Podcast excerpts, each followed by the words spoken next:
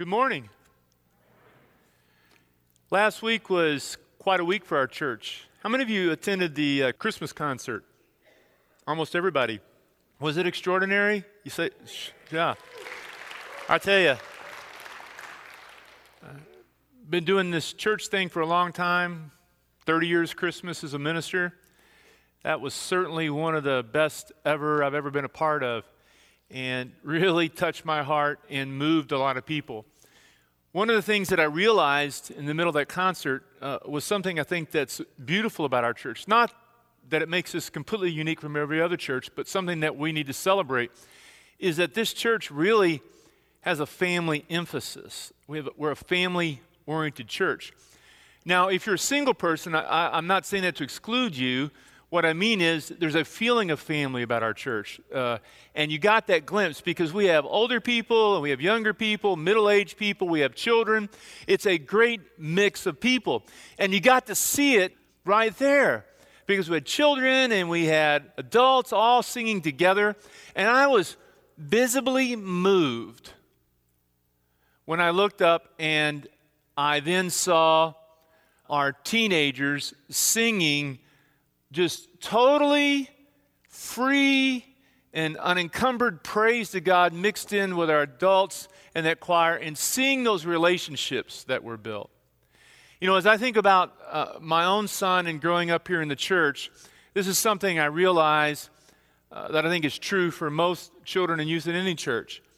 My son may not remember what he was taught, but he will remember who taught him. He, it's, it's not always the content that's important, but it's the relationships. And ultimately, when a person leaves the church to go off to do their life, what will bring them back? The relationships. And, and so, my son will always remember it was Skipper Martin who taught him how to give a proper handshake and look another man in the eye. It was uh, Sherry White that helped him overcome his shyness to where he could stand in front of the church and, uh, and, and be baptized. It's those relationships, it's all about family. And I think that's something we have to offer uh, to anyone and to everyone. It's a strength. So today, what I want to do is I want to talk about family on this second Sunday in Christmas. I want to talk about peace in our families. And I want to talk about what it means for us to invite into the heart of our families the Prince of Peace. Now, here's a scripture that I'm going to use to reflect on. It comes from Isaiah chapter 9, where the prophet is talking about the birth of a son, a child given to us, given to our families, you might say. And he writes, For a child is born to us, a son is given to us, the government will rest on his shoulders and he will be called Wonderful Counselor, Mighty God, Everlasting Father, Prince of Peace. And of his government and its peace, it will never end. This is the reading of the Word of God, and God's people did say. You want to know the real reason why I'm here right now? Sure. I came to hear my granddaughter sing and I can't come in here tonight. You have plans? No. I'm not welcome. At church? Oh, you're always welcome at church. I'm not welcome with my son. Years back, before you and your family moved on the block, I had an argument with my son. How old is he? Well, he's grown up. We lost our tempers, and I said I didn't care to see him anymore. He said the same. We haven't spoken to each other since. If you miss him, why don't you call him? I'm afraid if I call him, he won't talk to me. How do you know? I don't know. I'm just afraid he won't. No offense, but aren't you a little old to be afraid? You can be a little old for a lot of things. You're never too old to be afraid. That's true. I've always been afraid of our basement. It's dark, there's weird stuff down there. And it smells funny, that sort of thing. It's bothered me for years. The basements are like that. Then I made myself go down there to do some laundry, and I found out it's not so bad. All this time I've been worrying about it, but if you turn on the lights, it's no big deal. What's your point? My point is, you should call your son. That movie is a relatively new movie in terms of all the great Christmas movies, but it's become a, a regular family favorite for a lot of people because I think it's something that everyone can identify with. Everybody can identify with a Kevin who feels disconnected from his family and from the older gentleman there sitting in church feeling the pain of estrangement from his son. I think that this, this movie really speaks to something that we all feel most profoundly at this time of year. You see, Christmas is a wonderful time of year, but it accentuates whatever we're feeling. So if we're feeling joy, we feel more joy. But if we're feeling sad, it, it accentuates our sadness and even makes our pains and sorrows feel more deeply. We feel it more deeply. I've wanted to show this clip for more than 10 years for this very reason. That I think that there are a lot of people in our church and just anywhere because we're a part of families who, who feel broken from people in our families. I think almost every person in this room, you'd be an unusual person in this room if you don't have some place in your family where you feel some pain. If at some point in your life you've not had some kind of conflict with someone in your family. I bet right now there are people in our room who have tension in their families and things that you wish you could make right, that you feel pain and sadness over, but you're not sure what you can do about it. I have a really dear friend. He's been attending here with me for more than 15 years. But on Christmas Eve, he can't bring himself to church. And the reason is that on Christmas Eve, there's so much emotion and feeling attached to Christmas that the sight of all the families, the feeling of the music and the carols bring up so many memories. And for him, it's just too painful to be in the room because he and his son have not spoken in years. They have not been together in years. And at Christmas, he feels that brokenness more than ever before. So, on this second Sunday of Christmas, I just have to ask you this really important question Who do you need to call? Who do you need to call? What's keeping you from making that call? You see, we can talk about peace on earth and Lord, we're praying that you're going to bring peace to the world we live in, bring peace to the Middle East, bring, bring peace to Northern Ireland, bring peace to our city. But God can't bring peace to the world if He doesn't begin with our families. You know, when people make an appointment to come see me, it's a very rare occasion when someone makes an appointment, walks down the long hallway to my office, and then sits down in the chair across from me and says, You know, David, I just wanted to set up an appointment with you because I'm very concerned about global warming. I'm not saying it's not a serious issue. Or, David, I'm really concerned, you know, about the Middle East and the conflict between the Palestinians and the Jews. I, it's just really breaking me up. Now, people are concerned about all these sorts of things. But when they walk down that hall to talk to me and they sit down in a chair across from me, it's almost always about the same thing. It's about their families, it's about their broken relationships. And you know what's the one thing I've discovered that sometimes it's the most painful for people? It's not when I feel broken in a relationship with a son or a daughter or a family member. It's when people in our family have broken relationships when they come together around the table at Thanksgiving and Christmas just to do it for dad, but they're not really talking to each other. I tell you, there's nothing I want more in the world than for my children to love each other. And when I see my son and daughter together and happy together, it makes me so happy to see them together and to love each other. There's no greater desire for a parent than to have their kids love each other. But when we are parents or we are in a family and we have members of our family that are broken and are not together, gosh, it hurts us so much because as much as we want it for them, they can't, it's not going to happen unless they want it themselves and are willing to pick up that phone and to make that call. That's why this Christmas I have to ask that question who do you need to call? What's keeping you from making that call?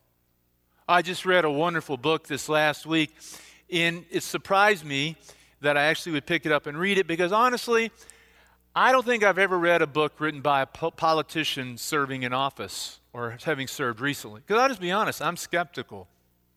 You're skeptical. We're all skeptical. It's the world we live in. But I heard about this book written by Joe Biden that a lot of people are reading right now called Promise Me Dad. Now, you may remember Joe Biden was vice president for eight years, and he's no longer serving. He was also a senator for more than 30 years. What you may not know about Joe Biden is he has a, a very private personal pain that he was carrying in his heart for a long time. His first wife died in an automobile accident, uh, leaving him with two young boys, and his daughter was also killed, and his wife. He then met and married another woman named Jill, and they raised their two boys together, and then had another had another child together. And for Joe and Jill Biden, their family has been everything to them. What I love about this book is it shows the personal side of someone that we may like or dislike based on their politics. You get to see who the real person is when you look at their family.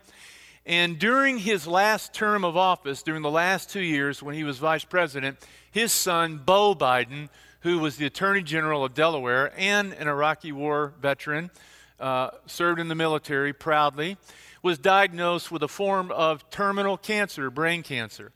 And so this book chronicles and tells this private story and emotional struggles of a public figure trying to do his work, meanwhile keeping private a very private and family thing. It's very tender. It's, it's very sweet. But what this book did not do, it made me cry, but it didn't, it did make me feel sad. It made me realize two things. It made me realize that the most important thing in all of our lives are our families. The people that God gave to us that we love and that take care of us and that nurture us. And that in those families there are problems. And that there will come a time and there will come a day when we can't make things right. And Joe's dad, Beau, made him promise Dad, promise me, promise me after I'm gone that you're going to go on and keep doing what you're called to do, and you're going to do it right. His sister got up and gave the eulogy for Beau's funeral and said, He will always live in our hearts.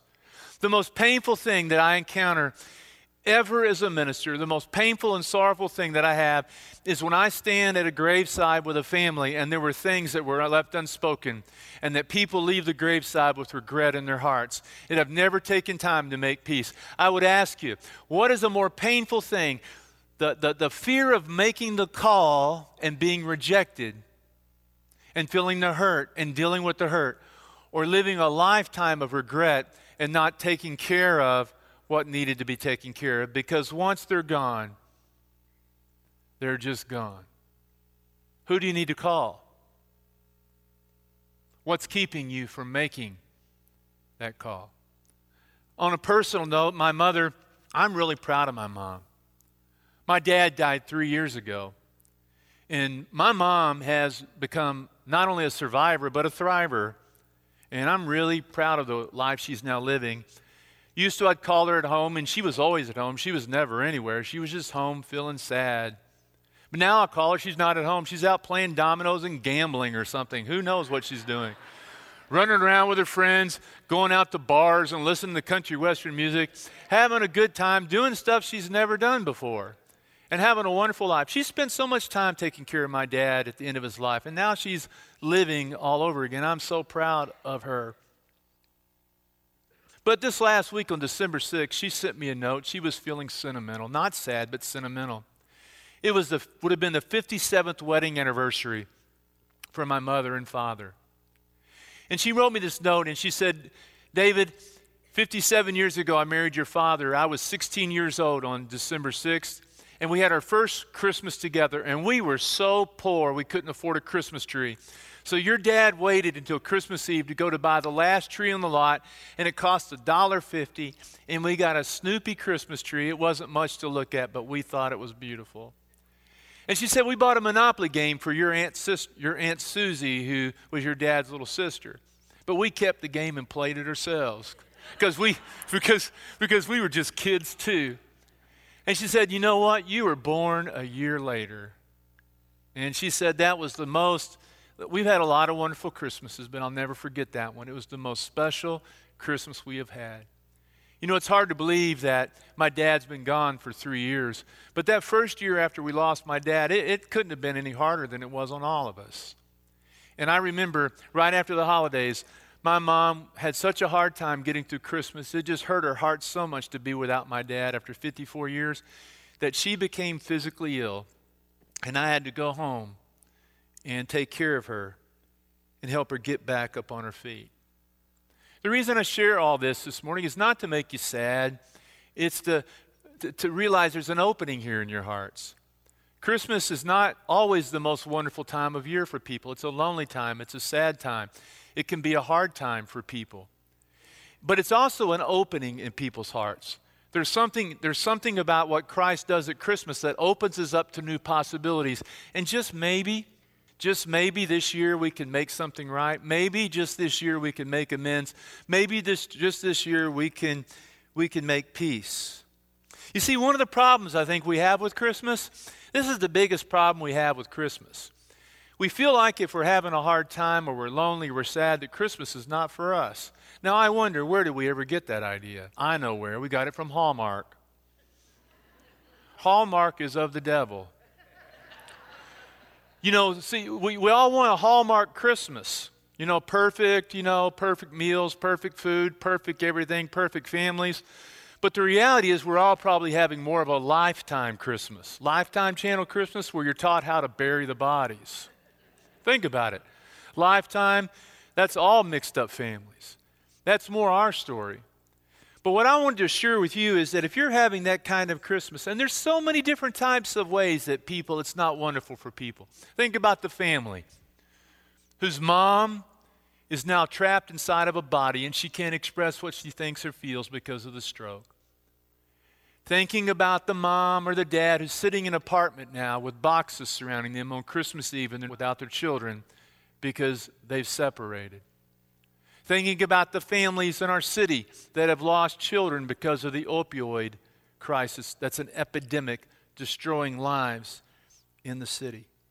It's these stories that cause me to say to you that our tendency at Christmas is to pull away, but this is not the time to pull away. This is the time to lean in and to feel what we feel and to invite the Prince of Peace, the wonderful God, the mighty God, the wonderful counselor into the heart of our lives, to the center of our families, to make those calls, to make amends, to make things right, to not just pray for peace in the world, but to pray for peace where it matters first and most of all within the people that we love that are around us. That's where we can make. I can't do anything about Palestine, but I can do something about my relationship with my sister or with my mother or with, with my friend.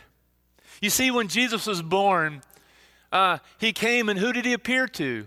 He appeared to shepherds, people from normal families. We don't know their circumstances, but I bet their family was just, just exactly like yours. And we sometimes forget that Jesus was born into a family. Oh, and if you think he had the perfect family, well, you're mistaken. May I remind you just how dysfunctional his mom and dad was? When he was a, just a little boy, they went to Jerusalem for a big trip. And on the way home, Joseph said, Well, Mary, I thought he was with you. And Mary said, Well, I thought he was with you. Oh, my Lord, we left the Son of God in Jerusalem, and they were a 100 miles down the road on their way back home. So if you think your family's dysfunctional, they lost the Son of God. It was into this world that He came, that He came to bring peace, and He said, Don't be afraid. I bring you good news of great joy. For born this day in the city of David is a Savior for all the people. And this is the title that Isaiah gives to him. Isaiah said he's been given to who? Given to us. Who is us? We is us. Bad grammar, but we is us. Us, all of us. A wonderful counselor, a mighty God, an everlasting Father, a Prince of Peace. Think about that. You know, Lord, there is so much hurt. I don't know what to do. But instead of trying to figure it out on my own, I'm going to turn to you who you know, you're the wonderful counselor. You can bring healing. Will you bring healing? And God, I look at my family and I look at what's going on in our world around me and I think, I can't resolve this. I can't fix this problem with my kids, with my son, with my daughter. I can't overcome this fear that I have and the struggles I have personally in my own life. But you can, God. Didn't Jesus say, what's impossible with human beings is possible with God? I need a mighty God. Will you come, mighty God, this Christmas to me, to my family? And I need an everlasting Father. Everlasting, what does that mean? It means everlasting, from beginning to end. There's never a moment in your life that He doesn't have His hands on. Now, I know some of you, when you hear the word Father, you may not associate good words. I had a wonderful father. I thank God for my father. My dad, Pop, was the best. My dad loved Christmas, had a great father, wasn't perfect, but that's not true for everyone. But I want to tell you, regardless of who your father was, we have an everlasting father, a father who never gives up, who never quits, who believes in us from the moment we are born to the moment that we die and just keeps fighting for us again and again and again. And maybe you need that this Christmas. Maybe you need that everlasting Father to come and speak love to you in your heart. And then all of it summed up in that one word, Prince. Prince of Peace the one who can bring peace and end to conflict and strife and hurt and sorrow and pain. I just wonder what it would mean to you this Christmas if at this Christmas you could decide to put behind the resentment and to forgive. If you could put aside the fear and reach out. If you could put beside the hurt feelings and realize that love is possible where you didn't think it was possible and if you could invite the Prince of Peace into the heart of your family.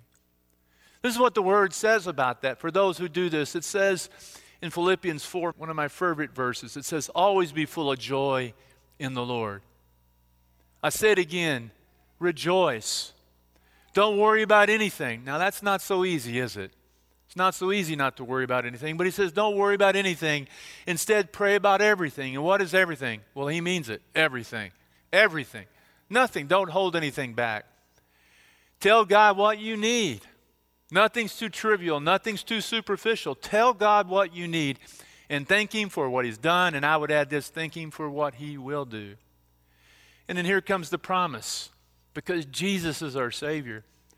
Then you will experience God's peace, which transcends all understanding. And what, what does that mean? All understanding. It means based on what you're going through, it doesn't make sense that you have peace in your life.